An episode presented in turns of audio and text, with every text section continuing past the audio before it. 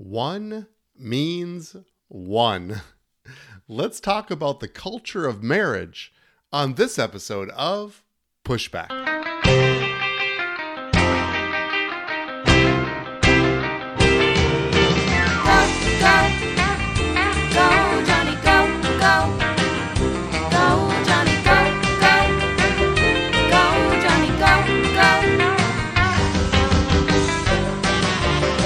If you're concerned about the direction our culture is heading, then maybe it's time to push back. Hello, my dear listeners, and this is Pushback. And I'm Dr. Johnny coming to you again this week uh, to share something that's going to be very personal to me uh, this week, after a little bit of some jumbled podcasts over the last two or three weeks because I was talking about, you know, personal touch and connecting with people on an individual basis. And I hope you found those podcasts interesting. But sandwiched in between those podcasts was the announcement of Roe v. Wade getting overturned. And so I couldn't uh, resist uh, injecting another podcast in the middle of all that. So I apologize if things seemed a little bit jumbled, and certainly the sound quality for my uh, abortion uh, podcast was not great because I was at camp and you could hear, I think, the ceiling fan going and maybe a toilet flushing or something like that. It was camp. And so it was right in the middle of all of that. But I had to share my heart and my joy and celebration in Roe v. Wade getting overturned. Uh, many of my podcasts was sort of leading up to that as the possibility. And even back when Trump was president, uh, talking about the culture that was shifting that could possibly uh, make this happen. And obviously, with the uh, Supreme Court nominations that were there, um, things were ripe for change. And boy, you know, President Biden came out and said, you know, this makes us an outlier in the rest of the world. Um, but I'm thinking that's a prophetic declaration of truth because I, I believe that the United States of America was intended to be an outlier, to be a city upon a hill that other countries could look at and learn from and emulate. I think this is a step. I think this is a, a step of morality um, where in our country this still matters. And I know this was more of a, a Supreme Court decision, not necessarily a moral decision, um, but I believe that it, it does realign our country on a moralistic standpoint so that real healing can take place. And not only healing, but lives like literally saved. And that's what this really is all about. And I am going to reiterate what I said before don't ever get caught up into the conversation uh, that that steers away from when does life begin because I don't think we need to be unsympathetic toward personal rights, uh, personal liberties, um, and women's bodies. I don't think we need to say, I don't care about those things because I think we should and ought to care about those things. But those things don't trump human life. It doesn't it doesn't allow or leave room for murdering an unborn child. And that's really what this is talking about. And so, whenever you find yourself in a debate, which is really a lot of what this podcast is about, is being able to talk to the world about culture so that we can find that place of hope and healing in our culture. If you find yourself in that debate, don't allow yourself to get steered away from the one simple question when does life begin and continue to ask people that question. Because you're going to get different answers you're going to get a lot of stammering and stuttering because people don't really know. And so if we don't know then we can't make the mistake of being on the wrong side of history which i believe we have been for the last 50 years. And so unlike nazi germany that allowed a culture of death to take place and citizens felt like they were powerless to stop it. I, I don't believe that's the case right now. And I want to be part of history that said we stood up and life mattered. So this is meaningful to me. And you're going to hear a lot more about this because it still is the number one cultural issue. And it's not gone out of our country. And our current leadership is fighting to maintain every bit of the culture of death that has been maintained over these last 50 years. And the principalities and the powers which we are truly warring against are not simply going to go away or dissolve. Um, in fact, they're going to rage and rise up, and we just need to be ready. We need to be ready. Uh, we need to put our money where our mouth is. We need to put our homes where our mouth is in regards to adoption and and and caring for human life. Um, and we need to rise up as the church.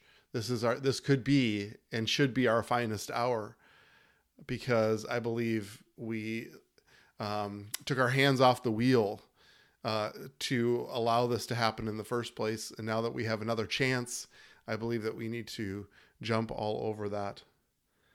I want to talk today about something that's very important to me because my son is getting married uh, when I'm di- when I'm doing this uh, podcast uh, in about five days. So on Saturday, July 16th, and I'm super thrilled and proud of him and delighted in my future daughter-in-law and um, how our family is growing and and so there's this is a week of preparation and a week of celebration uh, for us as we're getting ready to have the wedding on our property. Uh, so uh, my wife and I had one job, and that's to keep the lawn alive because we're having an outdoor wedding. And so far, so good. We had a little storm move through yesterday and dropped a bunch of rain, and so we were very thrilled by that. So I think things are looking pretty good in that department. So uh, I think we're we're getting ready, but there's still a lot of work to do. Um, as you know, um, as you can see the GoFam Ministry sign uh, above my head here, that we have a family ministry, and one thing that we do is is marriage courses, and so that's super dear to my wife and my heart uh, as we share our heart on what we really feel marriage is. And so this podcast is about culture. And so I want to talk about the culture of marriage. And I, I don't think it's too hard for us to realize that the world today has sort of blown up or disregarded what we would consider true culture of marriage and what the Father really intended for marriage from the beginning of time. But I would also contend that I don't think the church has really gotten it either, as we sometimes get. Um, enveloped in the world's culture, sometimes we can get a little dulled, uh, a little um, um, a veil over our eyes as far as what the truth is and what the original intention was for marriage itself. And so I always contend, even in culture, that there's a lot of different things now being called marriage. But because we call them marriage, doesn't make it a marriage. And I believe that's true in the church. I believe that's true in any covenant relationship of marriage. That if we don't know exactly what it is, um, it doesn't change what it is, if that makes sense. I'm going to probably reveal something to you today that maybe you've never heard before about you and your marriage. And because you never knew it doesn't mean that it's not true, or because you maybe not even believe it doesn't make it not true truth isn't dependent on what we believe. Truth is truth, and it comes from heaven. And so I want to go back to Genesis chapter 2, where the Father tells us what He intended for marriage from the very beginning of time. When we sinned and we walked away from His perfect plan, it didn't cancel His plan, it didn't cancel His perfect idea of what marriage should and is. And so I believe it would be really smart for us to explore Genesis 1 and 2 as much as we can because it's a snapshot of time of history before sin entered the world and we walked away from his perfect plan. And Jesus came not to implement plan B, Jesus came to restore plan A. He came to restore the heart of the Father over the face of the earth. And at the center of his heart is family and at the center of his heart is culture, which is what he created for us. So let's read in Genesis 2 20 through 24 what his culture for marriage was. And the Lord God caused a deep sleep to fall on Adam, and he slept. And he took one of his ribs and closed up the flesh in its place. Then the rib which the Lord God had taken from man, he made into a woman, and he brought her to the man. And Adam said, This is now bone of my bones and flesh of my flesh. She shall be called woman because she was taken out of man.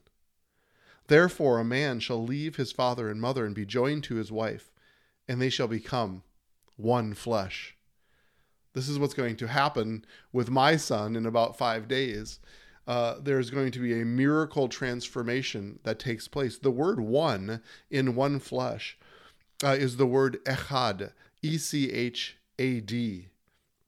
And it's a it's a beautiful powerful word and it does mean one in a singular sense but the best interpretation of the word echad is actually the word unique so a man shall leave his father and mother and be joined to his wife and they shall become one unique flesh something new something different something that never existed before Remember in Deuteronomy 6 4, Hear, O Israel, the Lord our God, the Lord is one. The word is echad. And I don't believe it's talking about the Trinity, the three in one. I don't believe that's what's referring to. It's the word unique. Hero Israel, the Lord our God, the Lord is unique. There is nobody like him, there's nothing comparable to him. And on a marriage day, I believe this is what happens. There is a miracle transformation that takes place that actually transforms two people into one flesh. Now, you may say, no, that just sounds kind of weird, or I didn't sign up for that when I got married. And my response to that is, I don't really care because that's what happened. it's a it's a miracle transformation, and and and I always tell people before a marriage ceremony takes place that we're about to witness a miracle. It's nothing short of that. It's I'm not making this up. I'm not trying to romanticize this. This is what happens when a couple covenants with each other and says I do and legally become bound together in marriage, they actually become something completely unique. And and this may shock you, but the two people that existed prior to the vows no longer exist. That's what it says. See, we in our culture, our worldly culture, we talk about you know two pieces of a puzzle that fit perfectly together that we go through life one singing melody and one singing harmony. Or in reference to Tom Cruise you complete me. I believe you complete me is supposed to be some kind of romantic gesture but I actually believe that it's a misguided gesture that actually puts an an onus on the other person that they could actually never fulfill. We actually are completed by a loving father where we're complete and satisfied in Him.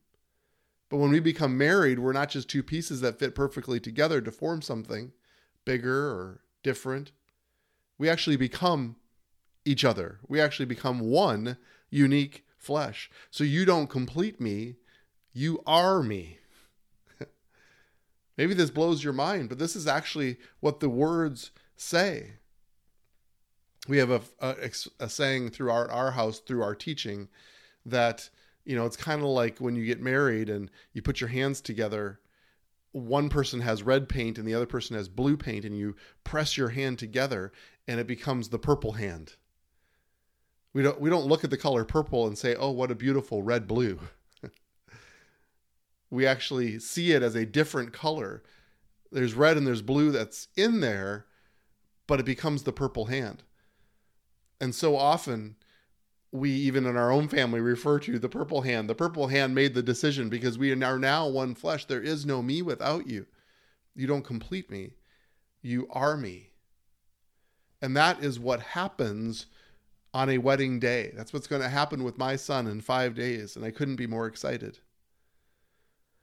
Jesus knew that this concept would be difficult for people to understand. And so he, re- he uh, reiterates this as he's talking to the Pharisees. And he answered to them and said to them, Have you not read that he who made them at the beginning made them male and female? This is Jesus talking now. This is New Testament. And said, and he quotes Genesis For this reason, a man shall leave his father and mother and be joined to his wife, and the two shall become one flesh. So then, or other versions say, therefore, or as a result of this truth, they are no longer two, but one flesh. Therefore, what God has joined together, let not man separate. Jesus goes back to Genesis. Why? Because he came to restore plan A. He came to re present plan A to the earth. And he talked about at the beginning, this is how the Father made them to be. And they are going to become echad, a unique flesh. So, what does this mean? It means they are no longer two. I'm just going to keep saying it. They are no longer two, but one flesh. One. Therefore, what God has joined together, let not man separate. Two pieces of a puzzle can easily be separated. Two parts of a song can easily be separated. When you are one unique flesh, when you are the purple hand, there is no separation. And this is the way heaven sees marriage that you actually become one. One unique flesh. They said to him, Why then did Moses command to give a certificate of divorce and to put her away? And he said to them, Moses, because of the hardness of your hearts, permitted you to divorce your wives. But from the beginning, it was not so. This makes my heart sing because it proves the fact that Jesus came and cared about the beginning of what the Father intended for us. So, this is about a culture of marriage. See, we believe or have believed or believed the lie that we can become married and still have our own individuality, that we can still be our own person, that we're just going through life together, assisting each other through the journey of life.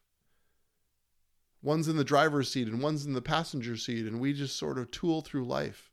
It's the wrong picture of what the Father actually created. What He created for us was oneness, was a unique echad experience that took place when I said I do, when you said I do, when my son says I do in five days from now.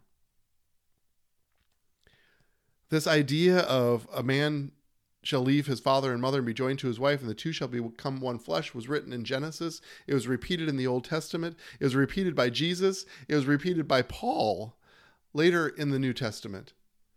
I always learned in medical school when something was repeated that it's very, very important. It's probably going to be on the test. I believe that's the case. I believe it kept coming back to the original purpose and call and vision for marriage because that's what Jesus came to restore. And so one flesh is therefore, according to Jesus, means that we are inseparable. It's the purple hand. You can't pull out the red and the blue out of the purple once it becomes the purple hand.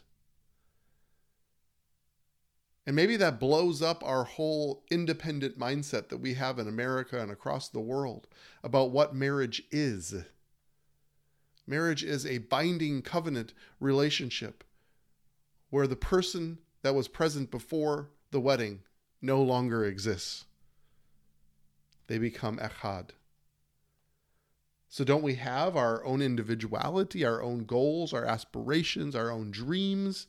Aren't we our own person with our own destiny? And the answer is no. no, you are one flesh, one unique flesh. Now, please hear me in this. Oneness doesn't mean sameness. We have different skills, we have different anointings, giftings, we have different gender differences, but they're no longer our own. It is it is drawn into the echad relationship where we are one flesh with our spouse. So my friends, I believe it's time that we actually restore the culture of marriage when my son gets married in five days, what I want to say is that this is extremely important. This is inherent culture. This is critical culture to what the Father created for us from the beginning of time. This is not a trite ceremony with a reception to follow. Is that what we've reduced it to? Have we reduced it to wedding invitations and how many chairs do we need? And what are we serving for dessert? Is that what we've, we've reduced it to? I refuse to let that happen. And I submit that to you and to your families and to the marriage culture that's present across this country, because I believe that can transform fundamentally our culture. when we get and understand who and what we are in marriage. I love talking about marriage. I love talking about the culture of marriage. I love the fact that he uses marriage itself to actually describe the church. When he talks about the comparison of church and the bride and the groom, the question is is he talking about church or is he talking about marriage? Well, when he wrote it, marriage had been around for thousands of years, but the church was brand new. And Jesus and Paul and and those used the church used marriage as the example of the love relationship that we would have with Christ. See, Christ doesn't want a relationship where he controls or or or we just ride along with him in the passenger seat. He doesn't want that. The Bible actually says that he calls for oneness, that we are his echad that we are inseparable from Him, that He is our bridegroom and we are His bride, and we are drawn to Him in oneness. How beautiful and more powerful is that as a picture? That we are co-seated, we are co-yoked, we are we are co-led by him. We are co-heirs we co rule and we co reign with him. Why? Because we are his bride and we are his echad. We are his one flesh. We are his purple hand. That should just give you goosebumps. That's what he designed for us. That's what the Father created for us from the beginning of time. One means one. One means one. And no matter how uncomfortable that makes us feel, that's what scripture says happens when we enter into the covenant of marriage. No longer two, but one. So, this is a week of celebration for me and for my family. And if Ben is listening to this podcast, I'm proud of you, son. And Hattie, welcome to the family. And as we look forward to celebrating the miracle of oneness in five days and the growing Clausen family. it is so exciting and so exciting to be part of it. I bless you. I bless you and your family. I bless your marriage. Maybe this has has opened your eyes to uh, a greater understanding of what the culture of marriage is. My wife and I teach at Wilderness Fellowship. You can Google that. Uh, Wilderness Fellowship is just across the border from Minnesota into Wisconsin. It's a beautiful retreat center. And three to four times a year, my wife and I go for a weekend and teach our, that's called the Ultimate Marriage Course. And it's about this it's about culture, it's about fully understanding the fullness of what God created for us in marriage. And I believe that it will bring transformation. We've had incredible testimony of how lives, marriages, and families were changed and transformed by this teaching. So I encourage you to connect with that. It's booked out quite a ways. I'm happy to report, so it might be a little while before you can get in, but um, I encourage you to come. It's a beautiful place to just get away and, and with each other and, and, and go to deeper places and more intimate places with each other and learn about God's original plan and culture for marriage. So please look that up. It's also on our website, gofam.org, gofam.org. And if you have questions, comments about this topic, about what's happening with Roe v. Wade, um, the excitement that's going on um, in this country, as well as the things that concern you, if you have questions or topics that you wish to have discussed on pushback, I encourage you to go to pushbackculture.org. Pushbackculture.org. Leave me a message there. And there's also links. It's an easy place for people to find links either to the YouTube video or to the podcast uh, audio uh, every week. So until next week, let's go together now to set and shape the culture.